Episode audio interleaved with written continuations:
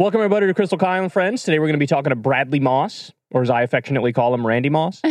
Um, how's it going? Uh, going good. Uh, how's it going for you? No, you're Going excited good. about the Masters? Oh, pff, I'm all up in it. Yeah, I have the. I always have the four streams going at once. I, I know, baby. I know. I, I love it. I love it. It's a I've whole already new been week. warned that you'll be unavailable for anything useful. I was like, oh, this weekend I don't exist. Just I don't. I'm not. I don't exist. There is no Kyle. I'm just glued to the TV, three inches away. It's like it is.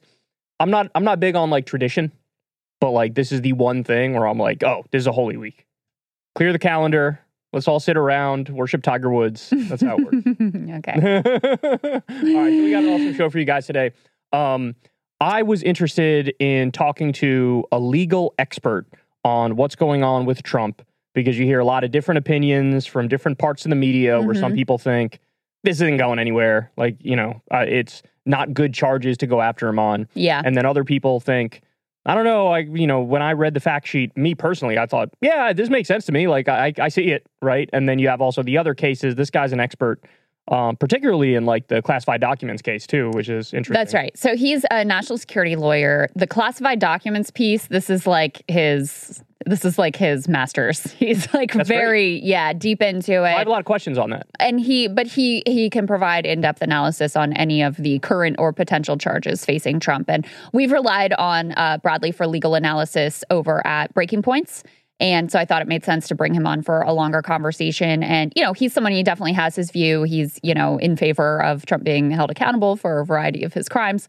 But I've also found him to be very fair in terms of his, um, you know, analysis of just what the facts of the case are. So Yeah. it should be good. And I, I care more about detailed. That's what I care about. Mhm. Can you, if you can get into the details of it, that's that because that's where I don't maybe don't know as much as I should. Yeah. Well, Um, and there are some complexities with the the Stormy Daniels one. It's like, And Karen What- McDougal now we learned right. right, She's what are what, uh, uh, Alvin Bragg didn't make it entirely clear what his theory of the case was in Mm. terms of which crimes this was in service of covering up that pushes it from the misdemeanor to the felony. So we can hear from Brad about, you know, his analysis of what the strongest case that could be made there uh, possibly is and whether he was sort of impressed by the strength of this indictment and the statement of facts or whether he found it sort of uh, underwhelming. So we'll get all of But that. But before we get to that, yeah. There's a wee bit of a story that dropped um, the other day, which is Clarence Thomas has been illegally accepting luxury gifts and private jet travel for decades. So this was uh, what's being called a bombshell ProPublica report, and um, so the specifics are: there's this particular billionaire who literally sounds like a Bond villain. Yeah. His name is Harlan Crow. See, I thought more of a Batman villain. Yeah, that works. Yeah. Yeah. he's just a villain. A villain. He's just a villain. Um, so his name is Harlan Crow, and um, he has he has a super yacht that he lets uh, Clarence Thomas use. He has a private jet that he lets Clarence Thomas use. He has a ranch that he lets him use. He has a you know a billionaire private resort that he lets him use. And um, so you know the speculation is that well actually this part is not speculation. He doesn't put this stuff on the, his financial disclosures, which they say this is according to ProPublica and reported in media. I hear it appears to quote violate a law requiring justices, judges, members of Congress, and federal officials to disclose most gifts. Mm.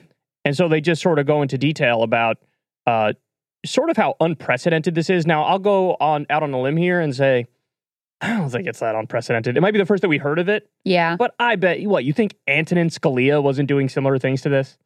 I bet he was, right? Maybe there just wasn't the, you know, whatever, the investigative reporting that was happening to really dive into what he was he was doing. But I mean, when he died, when he was on some luxury hunting trip or something like that, right? But look, this is a big deal. And this is one of those things where you talk about, you know, uh, people not having trust in our institutions. And it's like, well, why should they? When they see stuff like this? Because now, just to explain this to everybody, anytime you have a case that is tangentially related to some interest this billionaire has come in front of Clarence Thomas, Right. we all know exactly what he's going to do. Yeah. It's not a question. And do you think he's actually going by the law and going by a reasonable interpretation of the Constitution? Or does he view his job as, look, I'm the representative of the billionaire class as a judge, as a Supreme Court justice? Well, he has both now a, a financial and an ideological interest in serving the billionaire class, as he always has consistently done throughout his um, term on the court. just to give you some of the additional details to show you how just brazen and uh, extensive this is from this GOP donor, billionaire, businessman.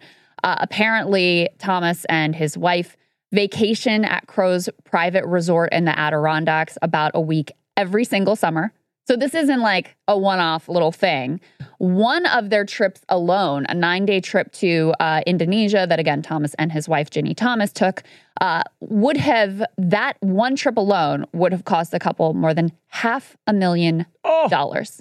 how do you even have a trip that expensive? I don't know. Included, it says flights on Crow's jet, island hopping on a super yacht.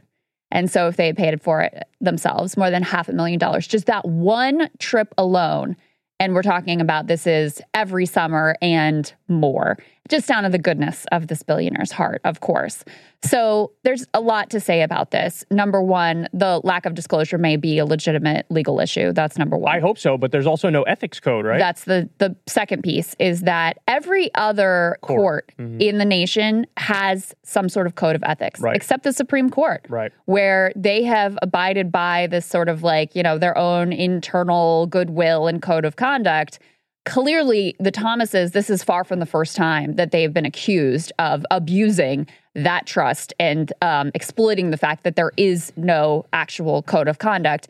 I mean, Ginny Thomas is, uh, you know, out there, firebrand activist, implicated in like stop the steal machinations, Mhm. taking significant income from these right wing groups, some of which have had business before the court Yes. or have, you know, filed briefs in support of uh, certain cases that have become have come before the court. And he doesn't recuse So- himself. Yeah, so you know, you you say this is maybe not unprecedented that maybe other justices have taken these types of trips before and not disclosed it. I certainly don't doubt that, but I do think that Clarence Thomas has um, has continually brazenly violated what any reasonable expectation of avoiding conflicts of interest would be in his position as a So, Supreme Court justice. Uh, since it's a lifetime appointment, the only way to handle this would be impeachment, right? Like you Right. can't. Right. Okay. So he should be kicked off the court. That's, I mean, point number one. Whether or not it'll actually get done is, you know, slim to none chance. But look, man, I'll go further. This should be like jail time. It really should be because one of the things that frustrates me about the way the system work is the corruption that's built into it Yeah. just becomes the duh position. Where everybody's like, "What do you mean? This is just how it works." Yep. And it's like, no, that's the main problem with our politics. The It's- fact that it is the way it works is exactly the problem. That's Right. exactly the problem with our politics. So- that this is like seen as common and normal way of doing business. So you talk to a politician or a judge and, you know, bring up the corruption and it's like asking a fish about the water. They're just like, Mhm. that's just business as usual. Yeah. Like, yeah, we take legalized bribes, we do the bidding of industry. And then you wonder why. I mean, the point we always bring up 600,000 homeless Americans. And it's like, there's nobody saying we need we need an immediate bailout for these people. There's Right. 600,000 Americans who are struggling.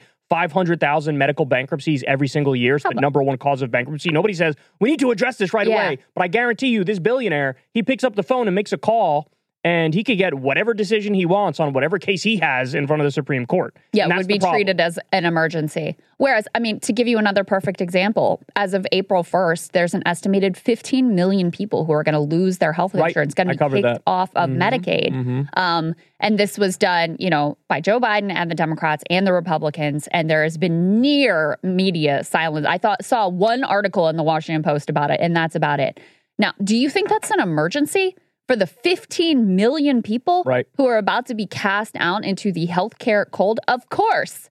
Is it treated as any, even, not even emergency, like even as a cause for concern among the DC political class? No, not whatsoever, because they're not able to fund, you know, luxury trips for people in high places and allow them to stay at their private resorts and whatever. So, yeah, I, I agree with you. I think that this should be treated as harshly as it possibly can be. And the problem is that it it never is because ev- almost everybody is implicated. That's so right. Mhm. they don't want a harsh light turned on this type of corruption, which, by the way, the Supreme Court has gone a long way to saying basically like corruption doesn't even exist. Right. And Clarence Thomas is part of that as well. Um, but yeah, they don't want to turn a harsh eye on corruption because so many of them are implicated as well. Yeah, and then the final point is the the veneer of fake respectability that the media puts over all of it. Yeah. that all like the show puts all over it. The honorable gentlemen of the Supreme Court. Yeah. Look at them wearing robes. Like, right.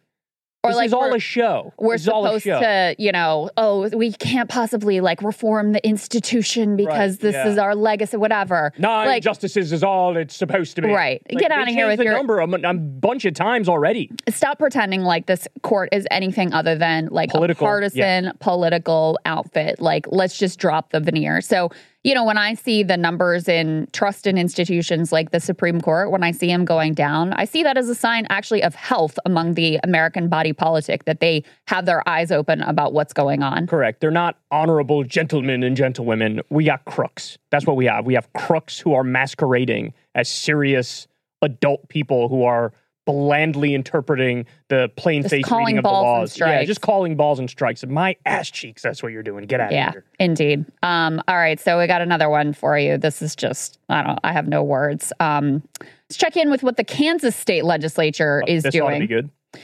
Uh, a Republican bill there authorizes. I'm reading directly from Newsweek here. Genital exams of school children, critics say. The Kansas state legislature has passed a ban on transgender students participating in female categories in school and college sports after overriding a veto by the state's Democratic governor. I forgot they had a Democratic governor. Laura Kelly, uh, that's their Democratic governor, had rejected the bill dubbed the quote Fairness in Women's Sport Act on March 17th, as well as two previous attempts at similar legislation. Republican lawmakers who introduced the legislation suggested it would be enforced during a physical examination, which critics have taken to mean a genital inspection. So, kids Well, that sounds like grooming to me. kids being subjected to genital inspection from the party that is so deeply concerned about the children. Remember the whole anti-grooming dialogue? That like, you know, everybody on Oh, the right was calling people on the left groomer, groomer, groomer, Still groomer. going okay, on. groomer. It's like, well, what's this?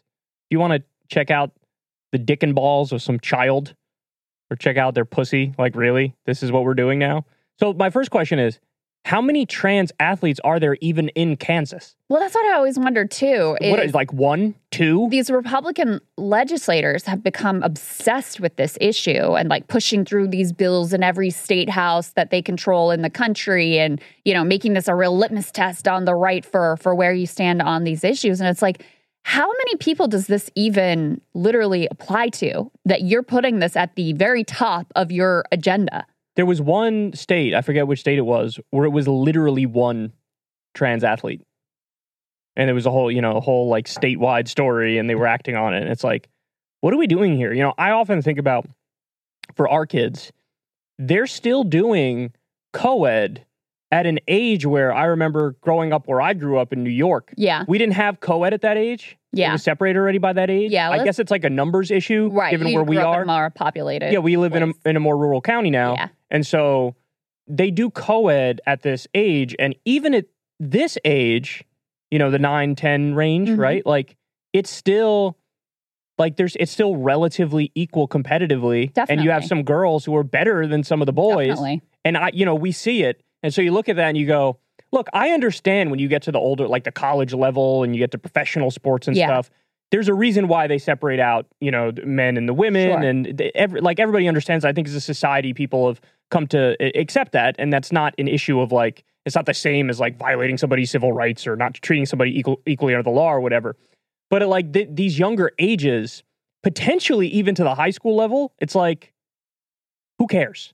Right? It's re- it's really not a big issue. Number one, number two, like you said, there's like one or two trans people in the entire state of Kansas who are probably involved in these in these sports. Why is this a national issue? And the fact of the matter is, like you said, the right leans into it for culture war reasons. Yeah. But guess what, guys? Didn't work. They ran apparently they ran a whole bunch of ads on trans issues before the midterms, along with the crime thing. They did. These were things they leaned into. They did. And you know what the reaction was from the public?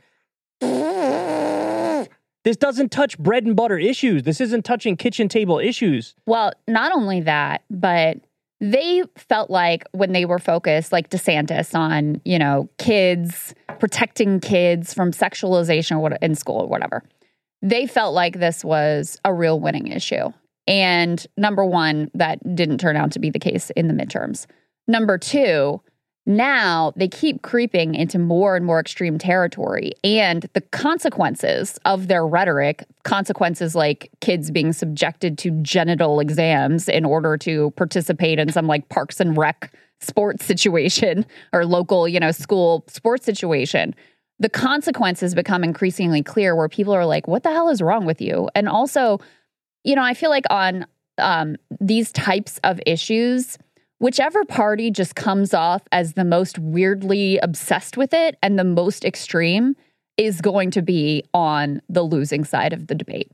So there was a, a time period where, you know, I think the the politics of this may have been uh, a bit different, where it seemed like Democrats were more focused on um, these issues over and above any sort of bread and butter issues, and the public was kind of like, "Why are you like focused over here instead of what's going to, you know, put food on my table?"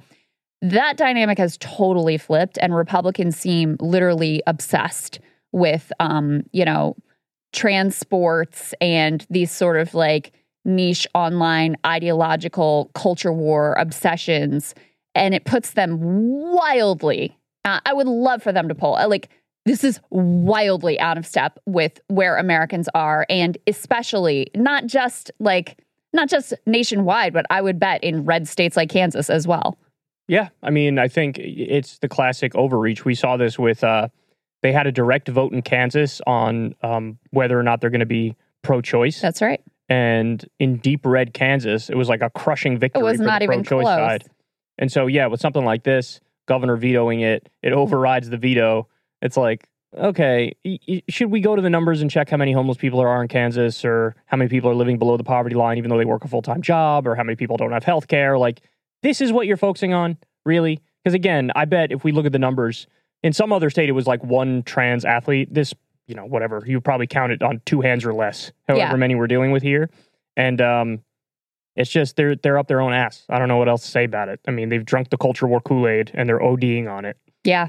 Yeah. And, uh, you know, from these type of incredibly extreme bills to, you know, bills that are being floated that would give women who get an abortion the death penalty or Right, multiple ba- states for that. Yeah, banning women from traveling across the state line across state lines to seek that. an abortion. Yeah. hmm I mean, this is Child really marriage one, by the way. I don't know if you saw that one. I covered this one recently. uh-uh, tell me. There was I forget which state it was. I was just trying to look it up. I couldn't find it. Um, there's a state that was trying to raise the uh, the age for marriage, and the Republicans defeated it. They were like, no. I think it's like 16 now. They wanted to raise it to 18, or it was like 15, and they wanted to raise it to 18, and they were just like, no. Or how about all the, like, low. Child labor law being rolled back. That's a big one. because yeah, that's the- been happening in a number of places. Capitalists are like, no, the labor market's too tight. Got to get those kids in Right. the workforce to keep wages low. Well, you saw the dichotomy between I think it was Minnesota with Governor Tim Walz signing a bill to give free school lunch to all kids. Right. And have it in New Mexico too. That governor as well, free school lunch to all kids. Phenomenal. Like, you know, those governors, my hat's off to them. That's really great stuff. So basic. But then you compare Yeah. that with the uh the in the red states, like in Arkansas, where they sign they loosen child labor laws, and you look at the contrast, and it's like Jesus Christ, man, this is crazy. You know, they ban kids from like graduating high school and stuff if they have quote unquote school lunch debt. Well, you and I talked about this. We wanted to go Crazy. to uh, the our school district and asked if we could just pay off the school lunch debt. Yeah. Because we got a letter home about like, you know, our kid having like quote unquote school lunch debt, which obviously isn't an issue for us. But you're like, how many people, Right. you know, Yeah. is this a, a real burden for? And uh, it's insane. It's just It isn't. insane. It absolutely. and it's a, a relatively small cost that it would take even to deal with this. And they just Oh, in the grand scheme of things, it's do it. nothing. It's a fraction of a penny. can't understand it. We'll never understand it. Indeed. Well, why don't you go ahead and uh, introduce our guest? All right, let's get to it. So, as you guys know, uh, former President Trump indicted on 34 felony counts of uh, business fraud this week. He also faces legal jeopardy in a number of other potential cases, whether it's Fulton County down in Georgia, whether it's a special counsel, the documents case, fake electors, insurrection, incitement, all of these various things. So, um, excited to bring in Bradley Moss, national security lawyer, to break all of it down for us. Let's get to it. Bradley Moss, welcome to the show. Thanks for joining us. Absolutely. Happy to do so. So, there's a bunch of stuff I want to um, ask you about. I mean, we could start. Let's actually start with the case which you're uh, most familiar, which is the classified uh, documents case. So, my first question is like, there's a lot of people who look at it and say, well, Biden also had classified documents that they found, and like Mike Pence had a few that they found. And so, you know, in the eyes of the normie, many people might go, it seems like a wash because it looks like everybody's sort of doing this low key and, you know, they used to get away with it. Now some of them are getting caught. How would you respond to that? Because my gut reaction is to say, okay, maybe, but then when you get into the question of obstruction, it seems pretty obvious that Pence uh, went along with law enforcement right away. Biden, same thing. And Trump, now we have evidence potentially even on video of him obstructing. So is that the correct response or is there other responses? Break that down for me. Yeah, no, that is the correct response. So let's be clear.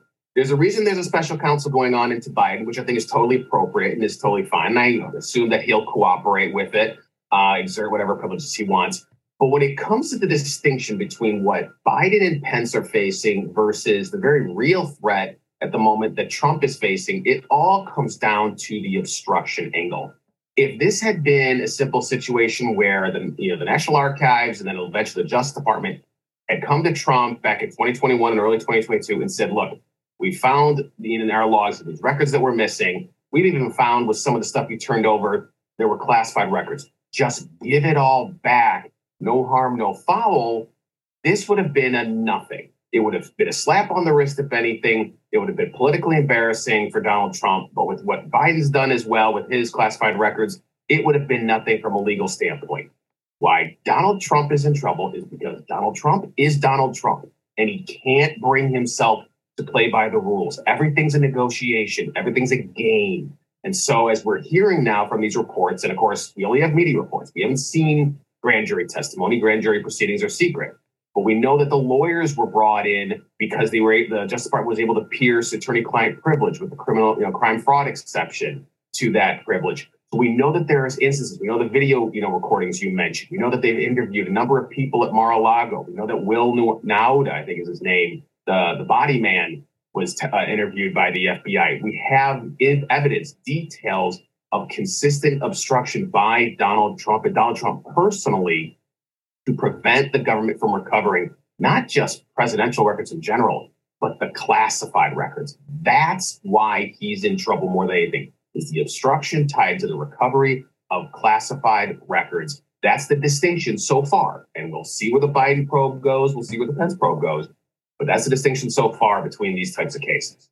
So, can you help people understand what the Trump uh, world defense on this is? Because they have floated a legal theory that basically says, listen, he was president. He can declassify anything he wants. He doesn't have to go through some bureaucratic process to do it. He can do it in his own mind. He can do it by just like waving his hand over a, a box of um, documents. And so he declassified all these documents. So there's no crime, no foul here. Um, first of all, explain that legal theory better than I did, and then tell us if you think there's any merit to those claims. Sure. So, with everything with Donald Trump and his team, there's always a small kernel of truth and actual understanding of facts and the law that goes into their explanations. So, to be clear, up until the moment that Joe Biden took the oath of office, Donald Trump was the incumbent president. He had unfettered, you know, un, you know, unaccountable discretion over whether to classify or declassify information. That is true. The problem he faces here is even the courts have concluded this came out of a bunch of uh, Freedom of Information Act litigation during the Trump era, some of which has my name on it, some of which has ACLU names and New York Times names on it, that concluded that even the president has to follow procedures to actually implement the declassification of the documents. Just making a press statement about it thinking it in his own mind, it might allow him to give it to someone else and that person not get in trouble.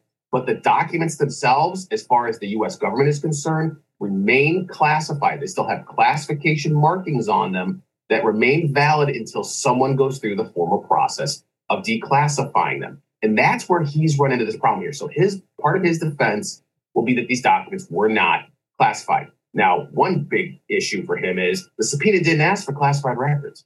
It asks for records with classification markings on them. And as mm. far as we can tell, all these documents still have those classification markings on them because Donald Trump doesn't follow through a procedure. He makes a statement, he's the grand poobah, and he thinks that's just how it works. No, it's not reality. So the subpoena that was obstructed referred to classification markings. The documents still have those. That will undermine his defense. The separate issue they're going to bring up is the idea that he was relying on advice of counsel and that he thought he had the authority to uh, hold on to these records under the Presidential Records Act. It's basically a oops, my bad defense. That will ultimately fail, but it will require some fleshing out and some pretrial litigation before the judge. And it's going to be an unprecedented prosecution if it comes about, because there's never been a prosecution other than now Manhattan of any former president, let alone on classified records, because they didn't do this. Donald Trump is a trailblazer, as we all know. We're going to see another one here. So, um, one of the other issues, and correct me if I'm wrong here, is that the original reporting said he had some of the highest level of classification, and apparently there are many levels of classification. And he had some stuff that's technically supposed to be viewed in a SCIF, which is like a secret room, but it's also under lock and key while in the secret room. Does that make the charges potentially even heavier because of like the extreme classified nature of some of the documents. Yeah, so people keep getting caught up in that. And I'll say that it's irrelevant for purposes of criminal liability. It would absolutely come into play if there was a conviction and he was dealing with sentencing. So, yeah, so in the classified realm, there's confidential, which is the lowest level, there's secret, there's top secret, and then there's compartmentalized access these things called like SCI, sensitive compartmented information, SAP, special access programs. Those are the smallest number of people who have access to them, let alone are allowed to get into the room to see them. And at those higher levels, yes, they have to be in what's called a SCIF, which is a secure room with any number of locks and very, you know, tightly controlled procedures for accessing and viewing records. You can't bring cell phones into the room or anything like that. So yeah, that would play a role if he's convicted and ultimately sentenced the type of records that were at issue. But when it comes to is he criminally liable, it's no more relevant than the fact that apparently some of uh, Joe Biden's records had high level classification markings on them. The question comes down to was was a document classified for purposes of the Espionage Act, and did they still have the classification markings for purposes of the obstruction provision? Um, zooming out from Trump, I wanted to ask you more of a philosophical question, which is something that um, Daniel Ellsberg has raised in other contexts. Actually, I'm thinking of it because uh, Ryan Grim brought it up on our uh, stream the other night on Breaking Points after we'd already uh, talked with you. And his position in other instances has been that while um, that effectively criminalizing the uh, unauthorized access or holding onto of classified documents has basically been used frequently, you know, to criminalize whistleblowers. And his view in other uh, instances, and I don't know if he's weighed in specifically on the Trump situation, is that okay, the government could uh, impose like civil penalties and fines here, but to criminalize it is actually inappropriate and it shouldn't be handled in that way. So, zooming out from the Trump specifics and Biden and Pence and whatever, do you agree with that? Um, do you think that we handle uh, classified documents from a legal perspective in the right way? Do you think it should be a criminal offense?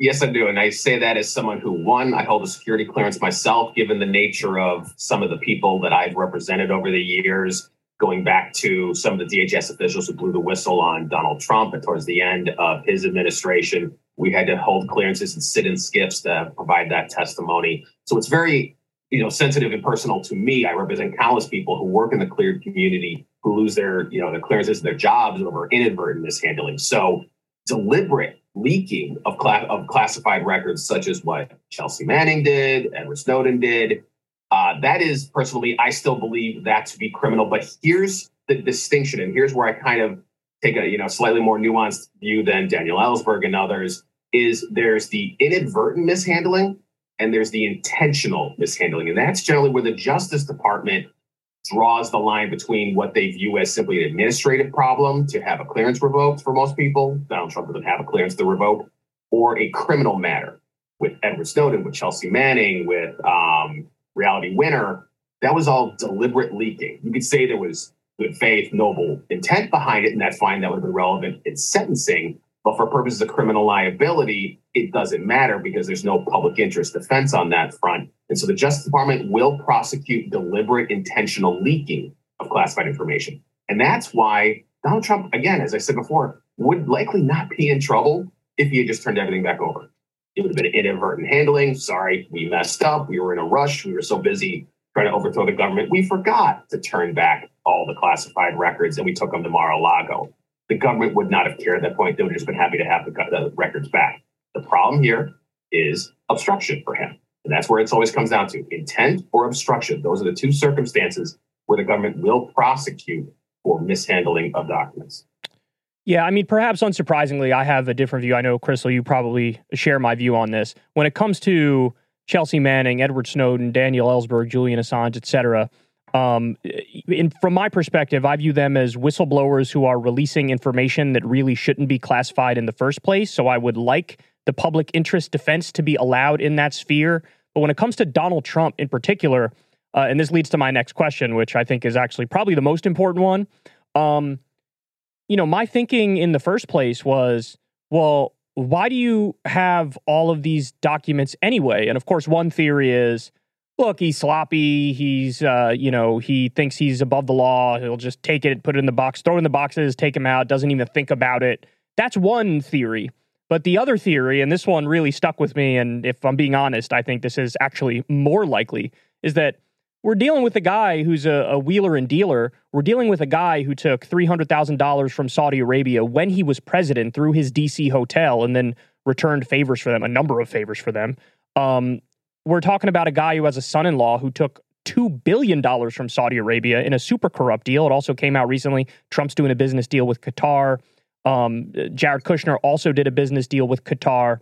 I mean, we can go on and on here with LIV Golf. I know that's LIV Golf. He's, exactly. He's taken mil- Trump has taken millions of dollars to host these LIV Golf tournaments at his uh, golf courses, and this is again directly from uh, Saudi Arabia. And so, when I look at the classified documents, the first thing I think of is like, are you taking some of these documents and selling it to your Saudi buddies or, or potentially even other governments?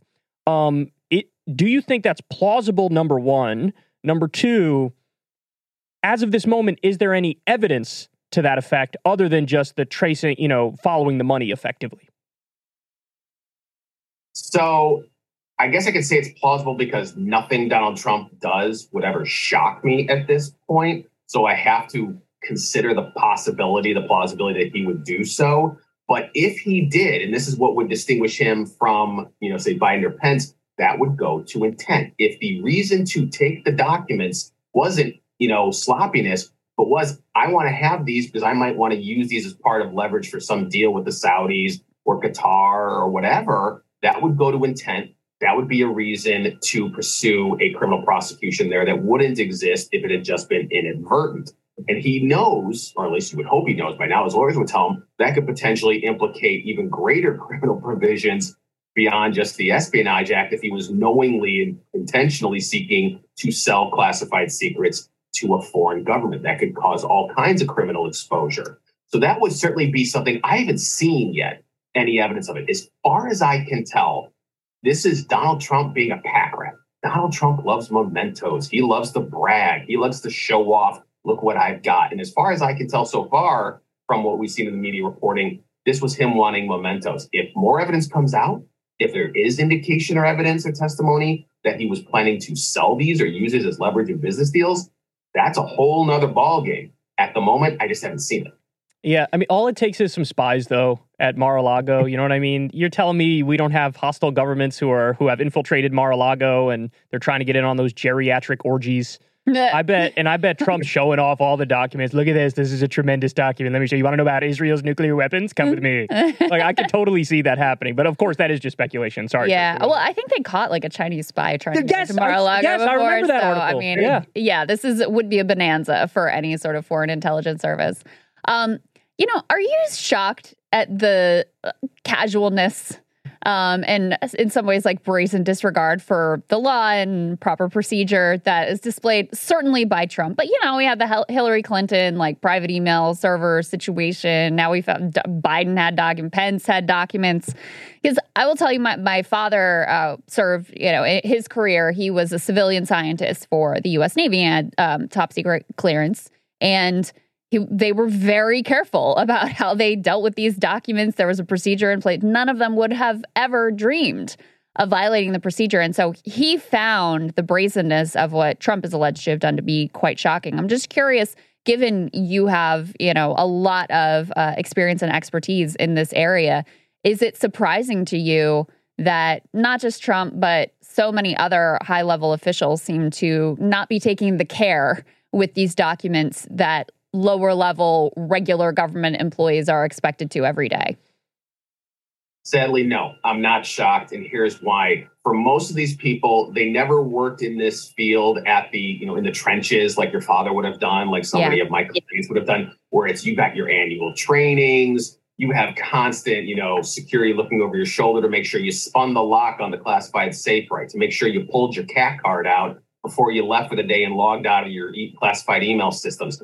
They don't have any of that you know, people on the right like to call me this deep state Soros shill. They forget that in 2016, I was leading a FOIA lawsuit for the Daily Caller that got records on Hillary Clinton's security training and saw wow. how much staff was getting trained in doing the proper training, how she got in for, and all those years she was Secretary of State, she did training once. And that mm was the hmm. only time she ever actually held a clearance. She had been a senator. Senators and, con- and members of Congress don't hold clearances.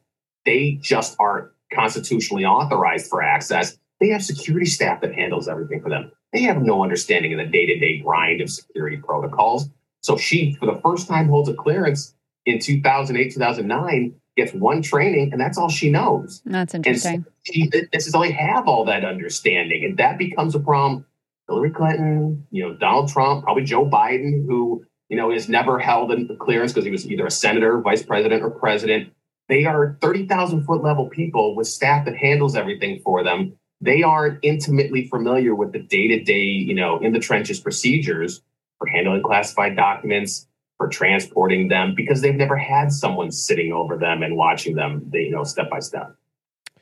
So uh, I want to ask you about the hush money case now. Uh, let's start with a very broad question that I've been thinking a lot about. Uh, I see a lot of headlines. I see the commentary from you know other pundits, and um, my understanding is that the general takeaway is a lot of people don't think this is an airtight case in the sense that they can get you know a conviction on it. Now me as sort of just a total normie you know i'm not an attorney or anything when i read through the fact sheet that you sent me on it and you know i see the case that alvin bragg is trying to make. You know i see it very clearly. I i, I like i understand uh, the moving parts and it strikes me as like why shouldn't they be able to get a conviction on this?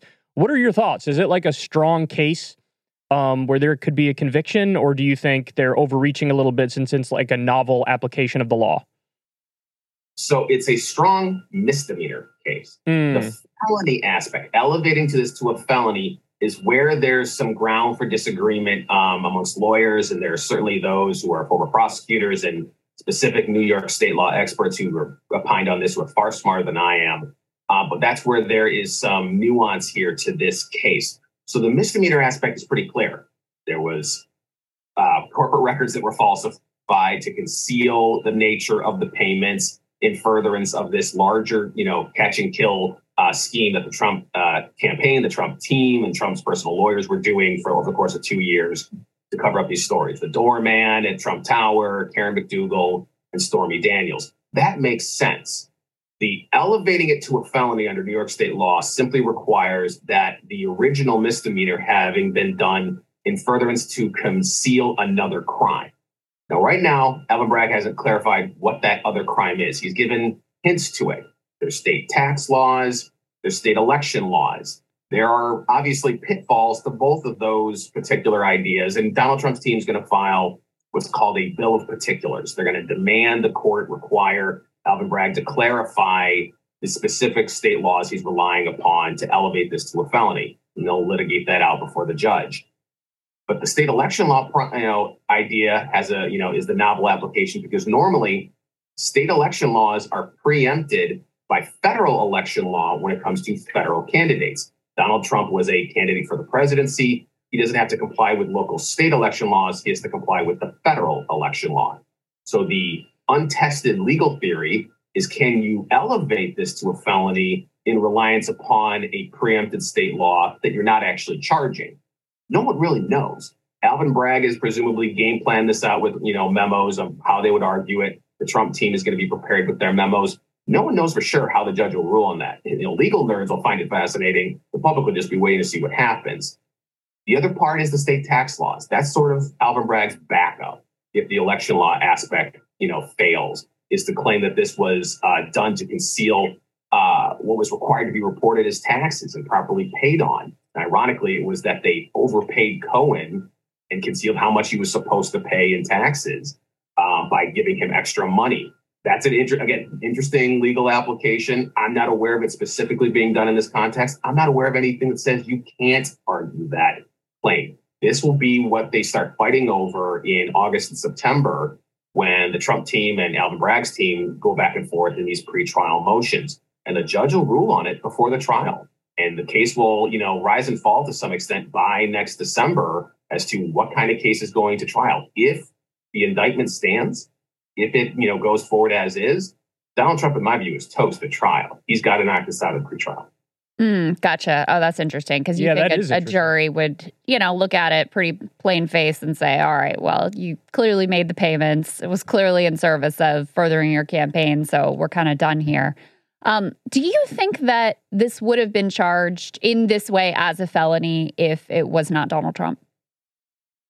Yes. And part of the reason I say this is because Alvin Bragg has, to his credit, brought in all times, all kinds of criminal prosecutions along these lines of this falsification of business records and in the context of, of committing other crimes. It was just some local New York uh, public official the other day who got indicted or he pled guilty. I forget what the deal was along these lines. So this is a common problem they're seeing in New York. This is something the DA's office in Manhattan has been pursuing, and it's something under New York state law they absolutely can do.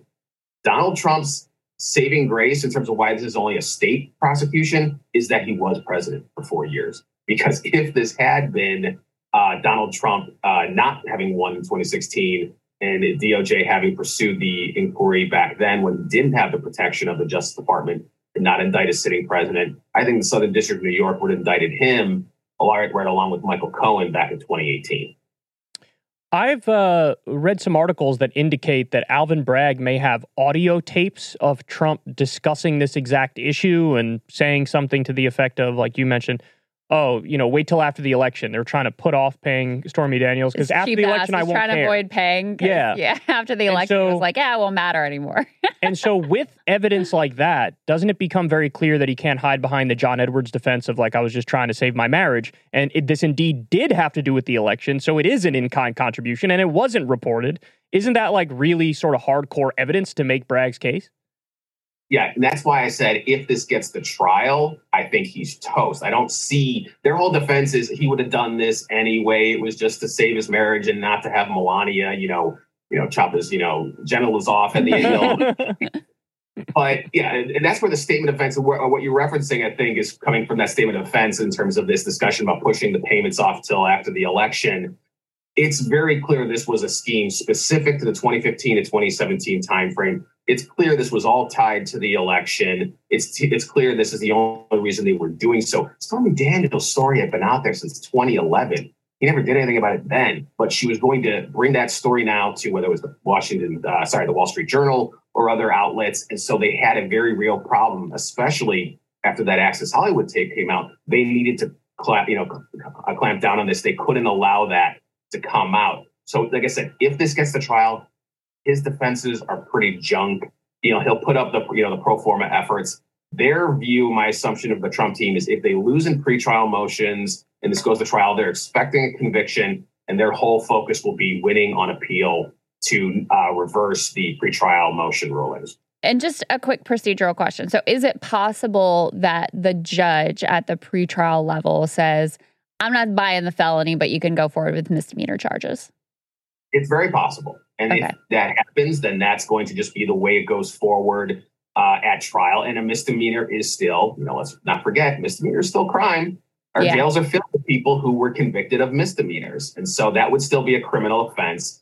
And, you know, and I hear a lot of these uh, as commentary, especially from political pundits on the right of, you know, from Fox or OAN. Well, why would you waste, you know, bother him with misdemeanor crimes? Still a crime. Whoa. Here, hold on. Well, we can edit Oh, this part Yeah, out. we'll edit that out. Don't worry. Get get See, it situated. happens and when I'm not home and I'm not with my normal setup here. You're good. Give me You're, one second. Oh, sorry, guys. I'm just you're working. fine. No worries. It's not live. You're fine. All right, we good? We Control good? room? Okay, we're good. Go ahead. Sorry, where was I? you were Um, this saying it's still a crime. Yeah, it's still a crime. Yeah, it's it's still a crime in the end. Any any of these criminal provisions that apply to him apply to everyone else, and they should still apply. Now, whether or not he would go to prison over it, no. I, even even if he's convicted of the felony, I still think he doesn't go to jail over this particular criminal offense. I think he gets probation and something along those lines. But whether it's a misdemeanor or a felony, crime is a crime is a crime. They wanted to indict Hillary Clinton over a misdemeanor back yeah. in 2016. Mm. Right. Well, let me ask you a philosophical question related to that, which is some of the analysis has been like, listen, if you're going to charge a former president, better be serious. Your case better be airtight. Why are you messing around with some potential misdemeanors? The opposite argument could also be made, which is that no, if anyone should be like really precisely held to account for criminal behavior, it's the people who've been elected to the highest offices in the land and, you know, have all of this like public responsibility.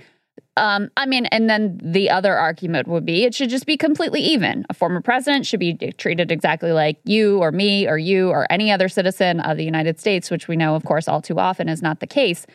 What do you think about that philosophical debate? that is, I mean, that's the ideal is that we're all citizens in the end. The only person who technically is quote unquote above the law from the criminal perspective is the incumbent president. And that's simply because that's the DOJ policy. Basically, Congress can impeach you and convict you, but we're not, for constitutional reasons, going to indict a sitting president. Everyone else is effectively subject to the laws of this country at the federal and state level. And you would expect that would be so no matter what your race is, your monetary standing, or your political influence. Now, we all know the reality. You know, power and money tends to, you know, get you a lot of sweetheart deals. Just look at, you know, what Jeffrey Epstein was able to pull off once upon a time. But when it comes to Donald Trump, think this is critical. And I think it goes to, you know, it, everybody's yelling it's election interference. I think this goes to what the public deserves to know in the context of voting both in the Republican primary and ultimately, if he gets the nomination in the general election, did the man commit crimes? If he committed crimes, the public deserves to know it. They can decide they don't care. They could elect him and he from prison, and we have no idea how it'll work out, but he would technically become the president. Those are that's the decision of the voters, but the voters deserve to have all that information and all those facts and not just the cherry picked media spun yeah. information that would ultimately otherwise have.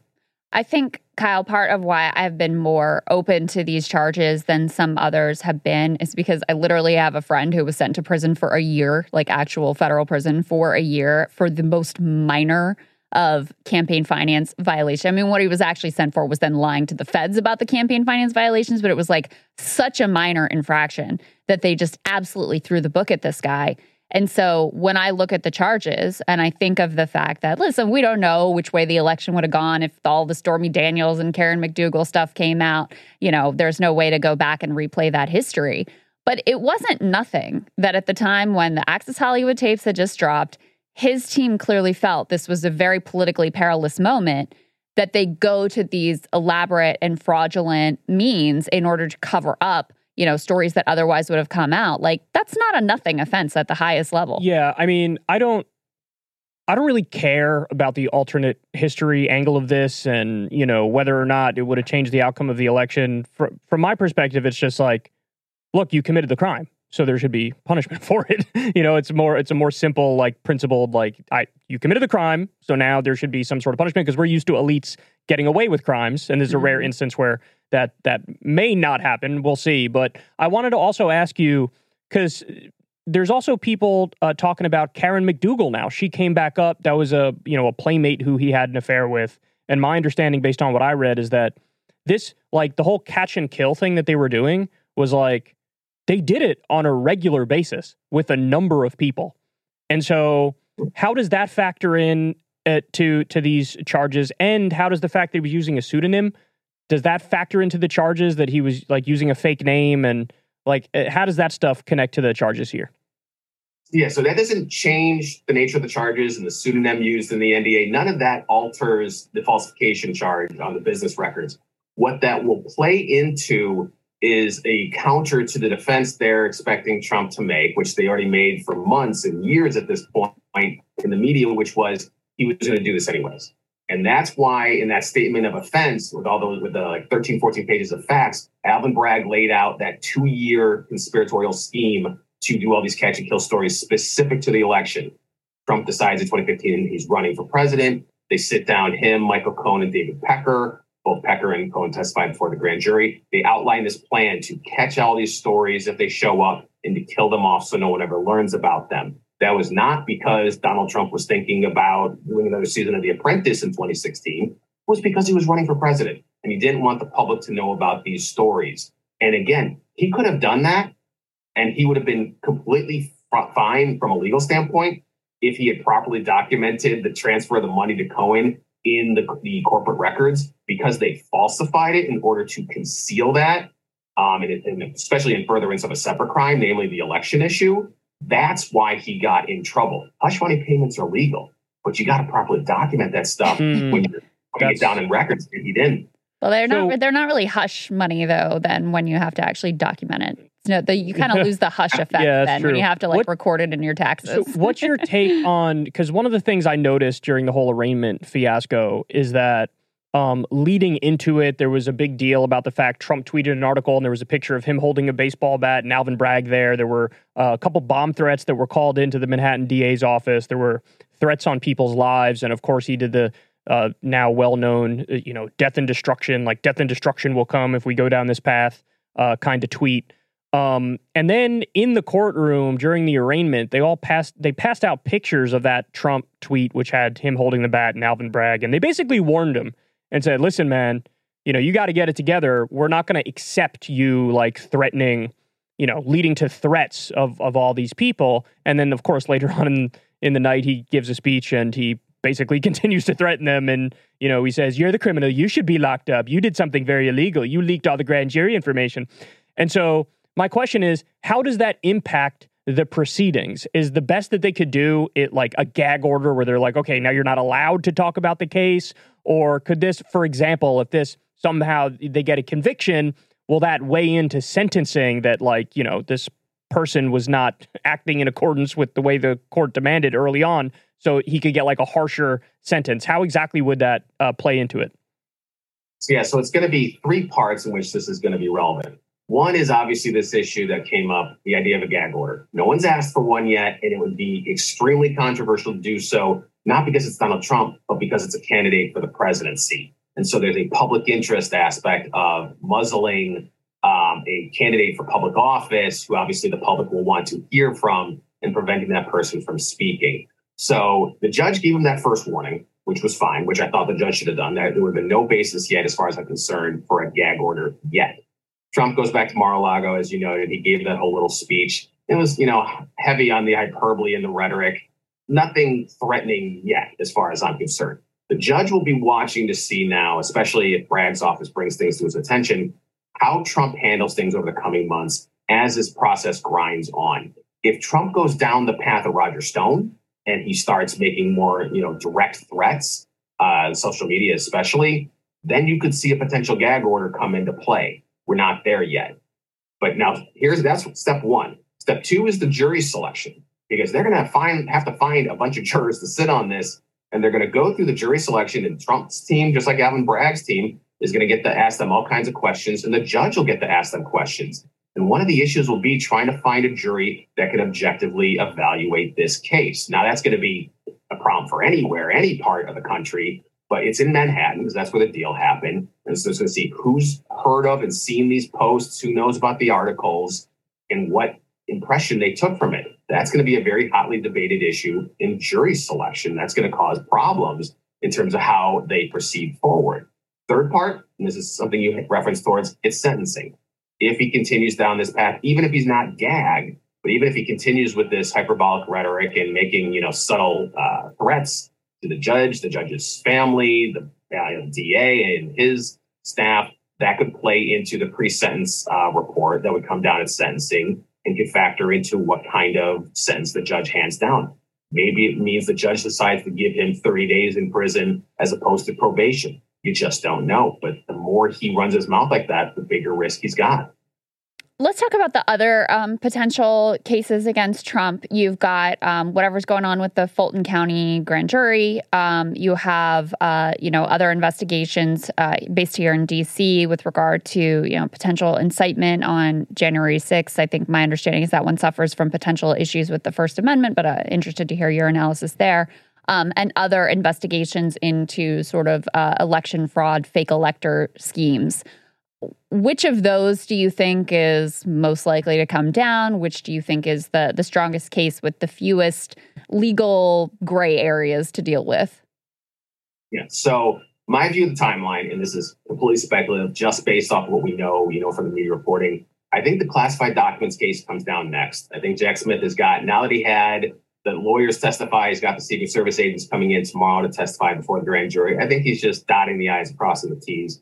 I think we see that indictment, if any, because he might not indict, but we see that indictment by the end of April, early May. Then it's a question of Fulton County versus the January 6th probe. Fulton County is ready to go. It's a problem completely separate from Trump that they have a massive backlog of cases. Mm. Um, there is a rule in Georgia that you can hold someone in detention pending indictment only for so long. And Fulton County has just tons of people who are sitting there not charged yet, but detained pending indictment. And the judges are starting to hammer on Fani Willis's office saying, you either indict these people or I'm letting them out. So that's what she's doing right now with the grand jury that's currently sitting is trying to indict all these various other cases before she gets to Trump, because otherwise those people would be let free. And depending on what they possibly did, especially if it was violent offenses, she doesn't want them walking the streets. She wants them properly indicted and brought to trial. So that's a timing issue. We just don't know with Fulton County of can she get it in this grand jury or will she have to wait for the next grand jury in order to have time to present? The January 6th probe, I think, is still looking at sometime in the summer. And the reason isn't necessarily all the uh, interviews, because it looks like Mike Pence is going to testify now. Mark Meadows is going to be forced to testify. Dan Scavino, Robert O'Brien, all those people are going to be forced to testify before that grand jury. It's a larger conspiracy to defraud case. Um, I don't think it's actually going to be insurrection charge. I think it's going to be conspiracy to defraud, and it's going to encompass all the different acts we know about the fake electors, the pressure campaign on DOJ, the pressure campaign on the state governors and the state legislatures, and then ultimately the pressure campaign on Pence leading up to January 6th. That's going to be the large overarching case. That's going to be a very convoluted and complicated case to outline, and they'll have to do a whole bunch of um, memos uh, amongst Jack Smith's staff, plotting out not only their arguments, but the anticipated defenses of the Trump team and figuring out how they would respond to it. So I think that one is the last to go, assuming that Fulton County just has finally enough time to present this case. But yeah, the classified documents case, as far as I'm concerned, the most straightforward, and I think that one's next. Um, when it comes to the Georgia case, does that carry the most hefty potential penalty because it seems like the fact that we literally have it on video that they did the fake electors scheme. You know, there's the video of them sitting around the table doing this fake elector thing. And he also got the phone call. Got the phone call. Find me 11,000 votes. And Trump says it was a, per- a perfect phone call. It hit a perfect phone, just like Ukraine. Ukraine was perfect. That was more perfect. Um, so does that is that what carries potentially uh, the strongest penalties? I would imagine that would be stronger than uh, obstruction of justice or stronger than what we're looking at with this uh, Stormy Daniels, Karen McDougal hush money thing. Am I correct in that analysis? It's certainly stronger than the Stormy Daniels Manhattan case. With the classified documents case, it depends on if Jack Smith only brings an obstruction charge versus if he also includes the Espionage Act as part of it. I think it's all or nothing. I don't see Jack Smith just bringing an espionage case. I think he either brings both those charges to, uh, sorry, uh, obstruction with espionage or obstruction on its own, but I don't see him doing just espionage. Mm. Um, so if he does that, that could hold far weightier sentencing guidelines and recommendations compared to Georgia. But if he gets to any of these three other cases and gets convicted, I don't see how he avoids prison time at that point. Wow. So, wow. Um, just uh, this isn't really a fair question. We'll ask it anyway. I mean, if you had to, if you were a betting man, do you think that Donald Trump ends up at some point behind bars? Gun to my head in Vegas, last ten dollars in my hand. Yes, I think he spends some time in jail. Whoa. Would Whoa. I be shocked if he doesn't? No. Okay, so you're giving it like a fifty-five percent, something like that. Yeah. Yeah, not bad odds. That's not bad. More or less a coin flip. I'll take that playing poker on the river. Give me the pocket pair. all of his own making. Yeah. Yeah, I think that's true. Uh, my final question is uh, Are there any? I remember the thing that I was always most excited about. I never really bought into the, the, the Mueller probe. I felt like they were overreaching with this idea that Trump was like a Putin puppet or whatever. I thought it was kind of BS from the beginning. But the thing that I always, you know, kind of had hope on was I mean, clearly this guy's entire life has been a crooked businessman. You can't be in real estate in New York City in the 1980s without mm-hmm. committing massive amounts of crimes. His lawyer, when he was younger, was literally the top mafia lawyer, and everybody knew it. Um, you know, so his business record is is super questionable and spotty. And I always thought probably involved in some sort of money laundering, definitely tax fraud, definitely insurance fraud, all that stuff. Are there any potential? I know there was a civil case when it comes to the business stuff. Are is there any potential criminal case ongoing? Because I always had the most hope on the business front that he would get caught red-handed there.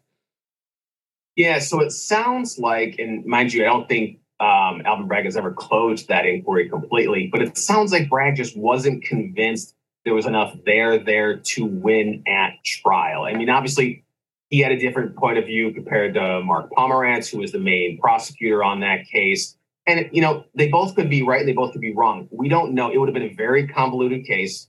It would have relied a lot on various experts going back and forth, which probably would have bored the jury a bit. It would have come down to some very nuanced issues of real estate and tax laws, um, and what the mindset was of uh, Trump and his team as they were putting together these, these reports.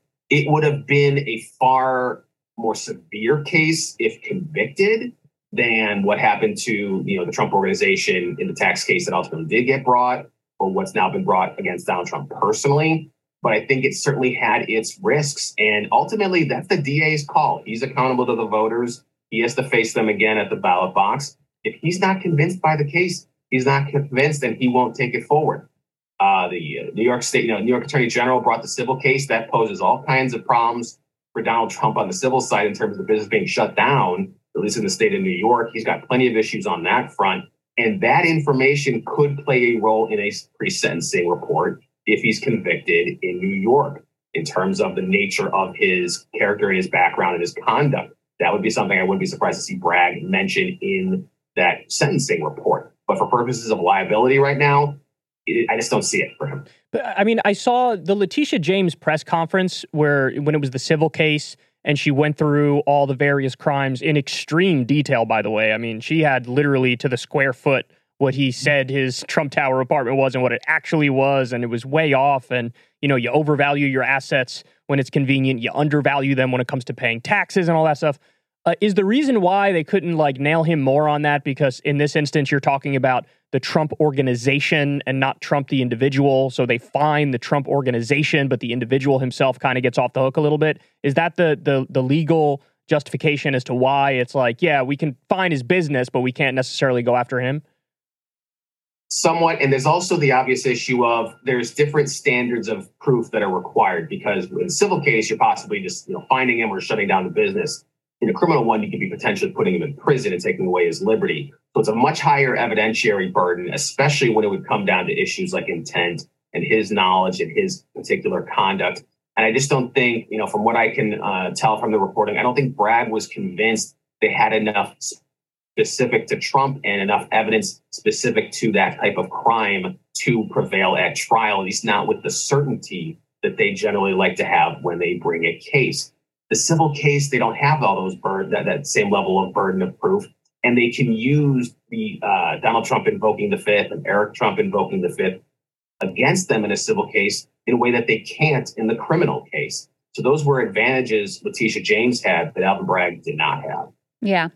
Well, this has been extremely helpful getting into the the weeds on all of these cases. I feel uh, a lot more educated about how this all might unfold in the coming months. So, Bradley, thank you so much for taking some time with us. We're really grateful. Absolutely, anytime, guys. all right guys that was Bradley Moss uh very very knowledgeable guy um you know he's an attorney right Yeah. yeah National so- security lawyer. So, yeah, he knows his stuff, especially, Yeah. I mean, the classified documents thing, That's that his is his bread and butter. Yeah, absolutely. So Absolutely. he seems bullish on that one. he does. Yeah, he definitely does. I mean, I do feel like just from a straightforward, what's the most clear cut case, that one does seem to me to be, you know, the the kind of strongest. The piece that made that one more iffy was the fact that it was like, oh, Joe Biden had classified doc- Oh, Mike Yeah, Pence. but again, now look, I, I get it. You know, in terms of the legal analysis, Right. that doesn't matter.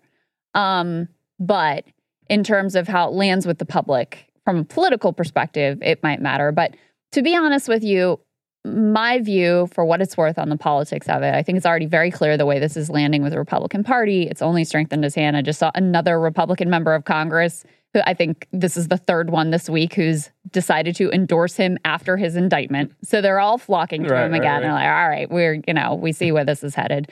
So with the Republican primary, I think it's very clear. With the general electorate, I really think the public, as much as it's important to look at the legal details in depth as we have today, it's really much more about do you like Donald Trump? If you do, you don't care that it's a good case or a bad case or whatever, you're going to forgive him for all of it. If you don't like Donald Trump, which is about 60% of the country, you feel like this guy's been a criminal probably his entire career, has gotten away with myriad like schemes, fraud, illegal, this, that, not to mention, you know, inciting an insurrection and trying to overthrow the government, all of this stuff. And so if you see an indictment come down, you're going to be like, good. It's about time that there's a chance that he may be held accountable. Yeah, you know, my philosophy on that is where there's smoke, there's fire, is the normie perspective. You know what I mean? And one of the reasons I feel that way is I always do a, if the shoe's on the other foot, do Yeah. feel? And when it came to Hillary Clinton being under FBI investigation, I felt like where there's smoke, there's fire. You know what I mean? Yeah. And so I feel like it's a similar thing with Trump. It's like, even if he was just under investigation, like, what's going on here, man? Because it's hard for an elite to get any sort of accountability. And when you're at the point where it's like there are multiple investigations and now there's an indictment and now there's more indictments coming, it's like to me, I look at that and I go, I think the normie reaction, your average American's reaction, like you said, 60% of the country hates him. But even like 60% plus more percentage points are going to be like, just too messy, man. Just too dramatic, just too messy. Let's like sort of wash our hands and, and move forward from this. And on your point about the Republican base, all the evidence bears that out at the moment. That is true, that now they're circling the wagons even more.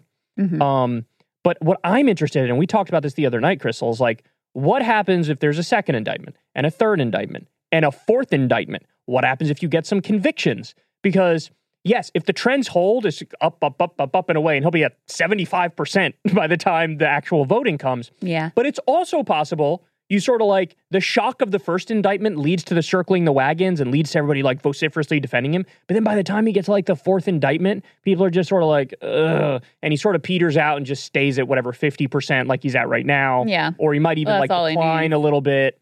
Because I'm very curious. Because, yeah, I do feel like there, there might be a little bit of a yawn effect at some point. And it's like, yeah, we've seen this show before. We know what's ongoing.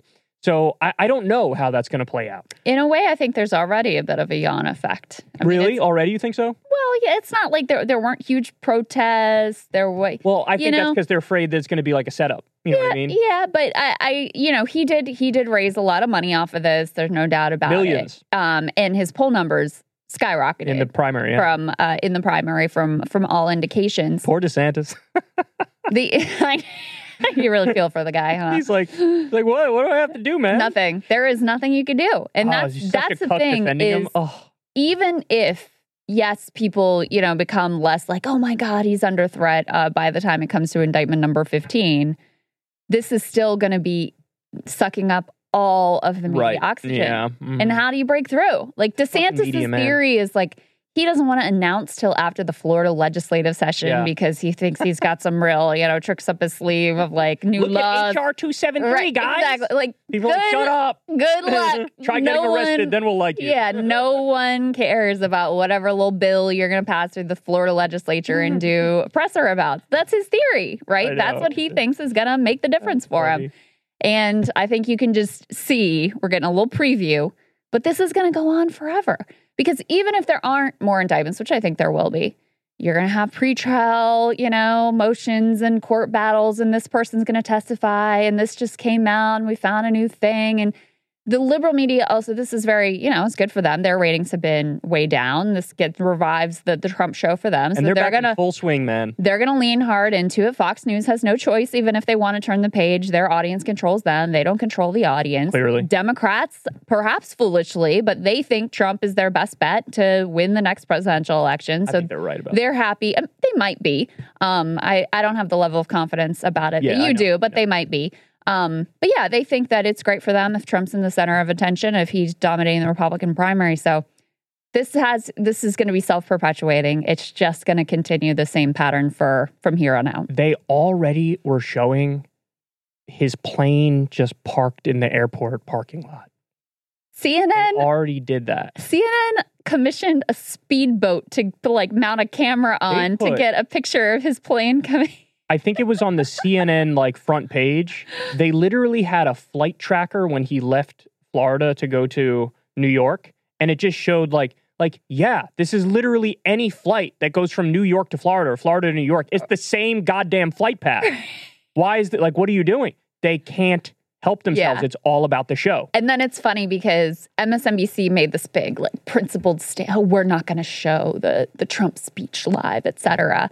It's like, you know, it. Listen, first of all, they're just looking out for their bottom line. They know their audience doesn't really want to hear directly from Trump, but their audience does want to hear all about Trump. You so they, Trump, Yeah, yeah. so they still spent the whole evening Right. focused on this. Yeah. They just didn't take like the actual news event that was occurring because they think their audience instead wants to hear from Rachel and Nicolle Wallace and Joy and whoever else. Well, to your point, yeah, that story that came out this past week of the 15 million people losing Medicaid Yeah. and like just do forget even a time analysis because we know how that would go the Trump case versus that.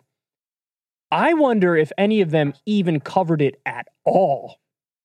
And if they did, they probably only gave it a minute or two. But I bet they didn't cover it at all. Yeah. And that is the outrage. That is because, like, again, when in a world that made sense, that stuff like that you say for the breaking news banner. Now, I'm, the Trump thing is breaking news too, of course, and I'm fine that they talk about it. It's Sure. Yeah. everything in perspective, everything in context, everything reasonable. And for something like the Medicaid thing, it is criminal that they probably don't talk about that at all. And it's just There Trump, was- Trump, Trump, Trump. There Trump, was a Media Matters analysis. Of, Oh, boy. Yeah. They I mean, it, it was not, yeah, it wasn't covered. It wasn't covered. It was on that exact issue. Yeah, on that Oh, exact wow. issue. Okay. Um, yeah, I could take a minute to look it up, but yeah, they they did it. This was a you know a few days ago, so maybe there's been some coverage since then, but certainly not on the Sunday shows. No mention of it, and know, 15 million people. This is going to completely upend their lives. Right. It's a dramatic failure, and you know, a break of campaign promises from Joe Biden, who just in the State of the Union was bragging about how many people were on health care now. Right now, And that's Gone. that's the other piece of this is, you know, this is all Joe Biden got elected the first time because he was able to like not really have to do that much and the basement strategy, right? And so this is great for him as well because it papers over all of the, you know, increasing number of failures that are coming out of his administration and direct breaking of campaign pledges like with the Willow project as well. So, yeah, they love the show too. Yeah. Yeah. I mean, yes, it's good for him that the cameras are on Trump 24/7, but Mhm. I mean, there is elect there are electoral consequences when 15 million people lose their health care. That is a big big deal. And they're, you know, just going to be out of sight out of mind, don't talk about it type stuff. And that's terrible. Yeah, So, it is. Anyway, all right guys. We love y'all very much. Thanks as always for tuning in. Everybody, uh, do us a big favor. Shoot on over to Substack. You can sign up for free and get the audio version of the podcast. Usually drops on Saturdays, or you could pay five dollars a month to get the video of the podcast, and you get it a day early on Fridays. Um, so yeah, thanks for supporting the show. Krystal and I don't talk to any advertisers ever, so you guys support the show from the ground up. We've always, uh, you know, built the show that way, and we're proud that the show runs that way. So hopefully you enjoyed this. Um, we love you guys, and we'll talk to you soon.